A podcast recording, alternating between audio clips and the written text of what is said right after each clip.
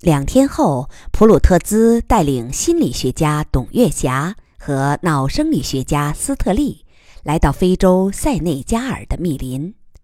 跑里也来了，他是列席参加，想在脑中装一些直观的画面。同来的还有乐之友基金会副会长葛其红，他最近比较闲暇，所以想和黑猩猩比比智商。普鲁特兹此行是来找一个老朋友弗朗辛·布鲁瓦，他已经与黑猩猩共同生活了二十年。黑人向导穆拉格带他们进入密林，布鲁瓦不用手机，穆拉格就是他的通信员。由于布鲁瓦居无定所，随黑猩猩群迁徙，所以穆拉格也不敢保证什么时候能见到他。不过这次很顺利，进入密林第二天，向导就发现了那个黑猩猩族群。他让客人在原地稍等，一个人悄悄向前前行。不久，他带着布鲁瓦匆匆返回。这是个健壮的白人中年男子，褐色头发，蓝眼睛，胡须和头发乱蓬蓬的。古铜色的皮肤，全身赤裸，只在腰部围着条草叶裙。他同老朋友普鲁特兹拥抱，又同其他客人拥抱。普鲁特兹向他讲了此行的目的。布鲁瓦说：“住在这片与世隔绝的密林中，我差不多已经忘了空间爆缩这档子事儿。所以，是不是空间收缩引起他们的智商爆炸？”我还从没有考虑过，但这些黑猩猩在近几年中确实有显著的智力提升，这点毫无疑问。我早就在为此欢欣鼓舞了。眼下，我就能带你们看一些有趣的画面，看完后咱们再讨论。跟我来吧。他领大家悄悄前行，虽然他本人早就是黑猩猩族群的一份子了。但今天陌生人太多，他怕惊扰了黑猩猩。到一个地方，他让大家停下。前边二十米开外有一小片林中空地，二十几只黑猩猩聚在那里，围成一个圆圈，在干着什么。他们发现了这边的陌生来客，但可能知道这是布鲁瓦带来的，并没有表现出受到惊扰的迹象。布鲁瓦小声说：“我离开这儿之前，他们刚刚捕获了三只涡虫猴，这会儿正准备分食。看见了吗？有几只黑猩猩手中拿着修整过的尖头硬树枝，那是他们用来捕猎的矛。他们会使用武器，倒不稀罕。动物学家在四十年前就已经知道了。不过，你们往下看吧。”他笑着扫视大家，不必为随后的画面震惊。我和穆拉格早就习以为常了。他不再说话，几个人静静地观察着。那边的黑猩猩原来是在准备篝火，他们把一些树枝聚拢，叠架成空心的柴堆。这些事他们干得相当熟练。众猩猩干活时，一只体型健硕的雄猩猩站在一侧，冷静地看着。布鲁瓦说：“那是他们的首领，我给他起的名字叫阿兹。”等柴堆架好，众猩猩把目光都转向阿兹。阿兹威严地走过来，举起左手。普鲁特兹在布鲁瓦的示意下举起望远镜，把镜头对准阿兹的手。原来他的左手中握着一只银白色的打火机。布鲁瓦说：“看清了吗？是只打火机，从我这儿偷的。你们知道，我一直同他们一块儿生活，尽量和他们吃一样的食物。”我的胃毕竟和黑猩猩的胃不同，有时候我也会悄悄避开它们，用简易炉子煮一些熟食，调剂一下肠胃。我做的很小心，相信从未让他们发现。但我怀疑他们是用秘密盯梢的办法发现了我的秘密。五年前，我丢了一只打火机，随后发现打火机是被阿兹弄走了。后来，他就学会了像我一样生火，在火上烤肉吃。再后来，阿兹把老首领赶下台，自己成了族群的首领。那边打火用了很长时间，普鲁特兹用望远镜观察了一会儿，回头说。阿兹的动作非常庄重，像是在举行宗教仪式。布鲁瓦笑着摇摇头：“不，没有什么宗教意味。黑猩猩的大拇指远没有人的灵活。阿兹打火时常被烧疼手指，即使现在也不能完全避免，所以他打火时非常小心。直到现在，在这个族群中，点火。”仍是专属阿兹一人的权利。当然，如果把他们对火的敬畏看成是宗教的萌芽，也不为错。那边突然爆发出兴奋的尖叫，阿兹把火点着了。小小的火苗在树枝间腾跃着、蜿蜒着，很快变为熊熊大火。火星四溅，可能灼伤了几只猩猩。兴奋的尖叫中夹杂着惊叫。阿兹得意洋洋地从火堆边退回，把那只银白色的打火机小心地攥在手里。几只雄猩猩把三个窝虫猴的尸体穿到树枝上，架在火上烤。其他猩猩贪馋地盯着。布鲁瓦说。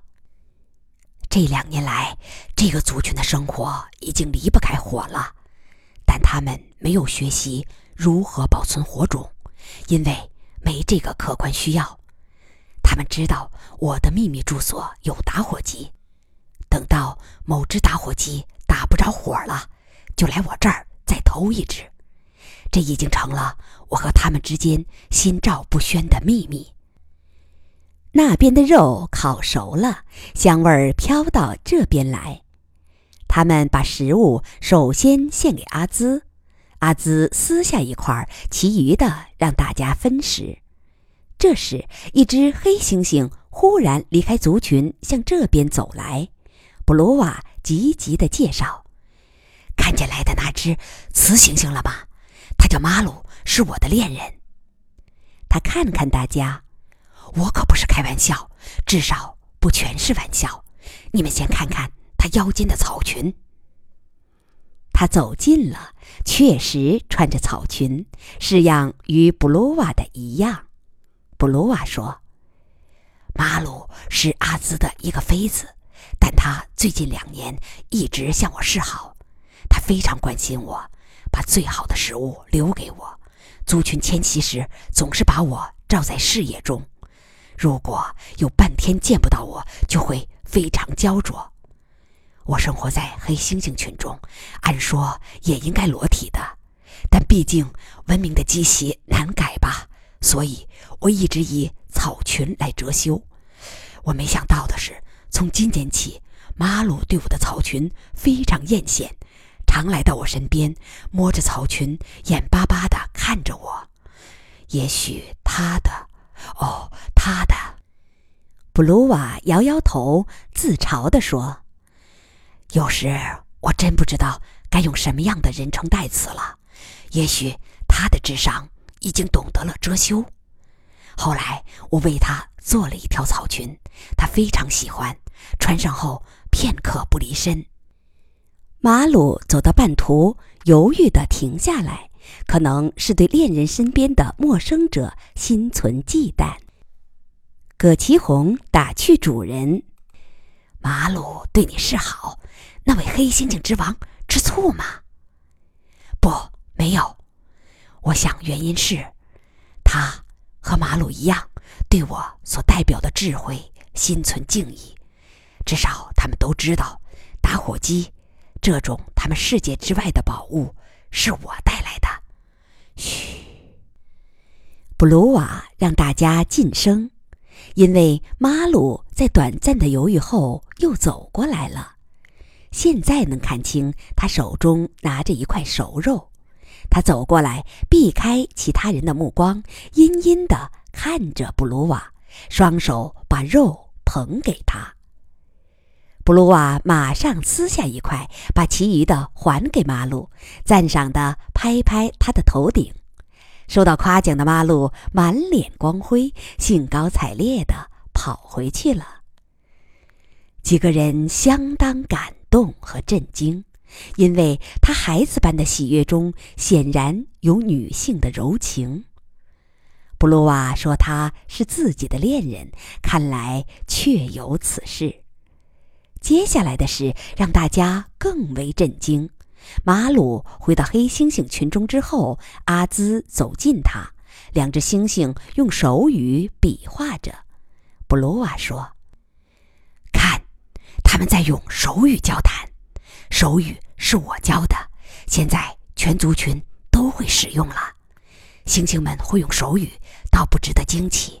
早在上世纪八十年代。”美国大猩猩基金会就教会一只叫科克的低地大猩猩使用一千多种手语词汇，懂得两千个英语口语单词，能够与人类进行相当顺畅的交流。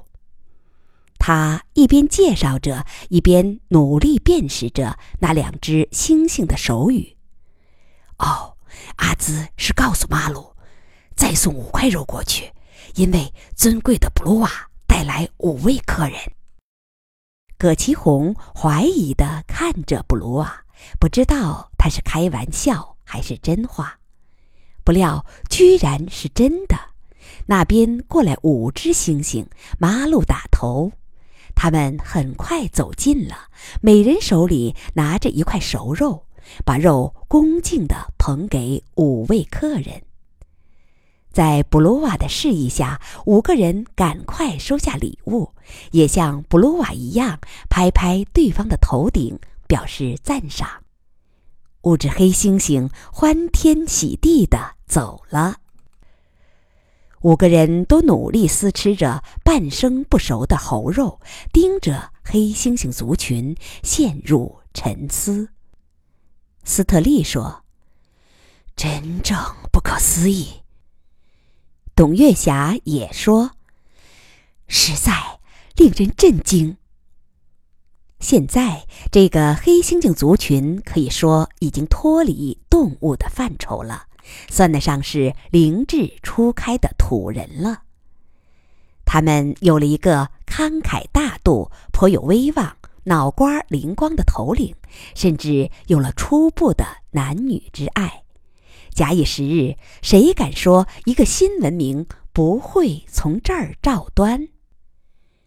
普鲁特兹问布鲁瓦：“老朋友，我最近收集了很多资料，发现世界各地的动物都有显著的智力提升，但只有你这儿最为惊人。这是为什么？很简单，我想是因为……”黑猩猩的智商本来就接近脱离蒙昧的临界点，所以在同样幅度的刺激下，唯有这儿产生了突变。或许还有一个原因，这儿基本是自由状态下的群体生活，在这样的社会结构下，智力提升更容易产生正反馈。跑里有点按捺不住了，急迫地说。我想去那儿生活，他们允许吗？布鲁瓦看看他雪白的皮肤，开玩笑地说：“应该没问题。唯一的问题是，你和他们的肤色相差太悬殊了。不过，我相信他们不会把你当成劣等民族。你们是不是都去？对，都去，我们都去。”其他人说。那你们首先得下决心，像我这样赤身裸体。他笑着又说：“等一下，我去问问阿兹。”他走过去，阿兹看见了，也向他迎过来。一人一星用手语交谈着。交谈持续了相当长时间。这边的五个客人虽然完全看不懂，但都看得入迷。阿兹和刚才几只猩猩明显不同，目光相当沉静，没有其他猩猩的畏缩。最后，布鲁瓦回来，笑着说：“走吧，他非常高兴的邀请你们去族群中做客。我刚才是开玩笑，你们不必脱衣服的。他们已经足够开明，不会在意几个无毛异类的丑陋。”五个人欣喜地跟着他往那边走，心中多少也有些忐忑。葛七红咕哝一句，布鲁瓦回头问：“你说什么？”葛七红说：“我为马鲁惋惜。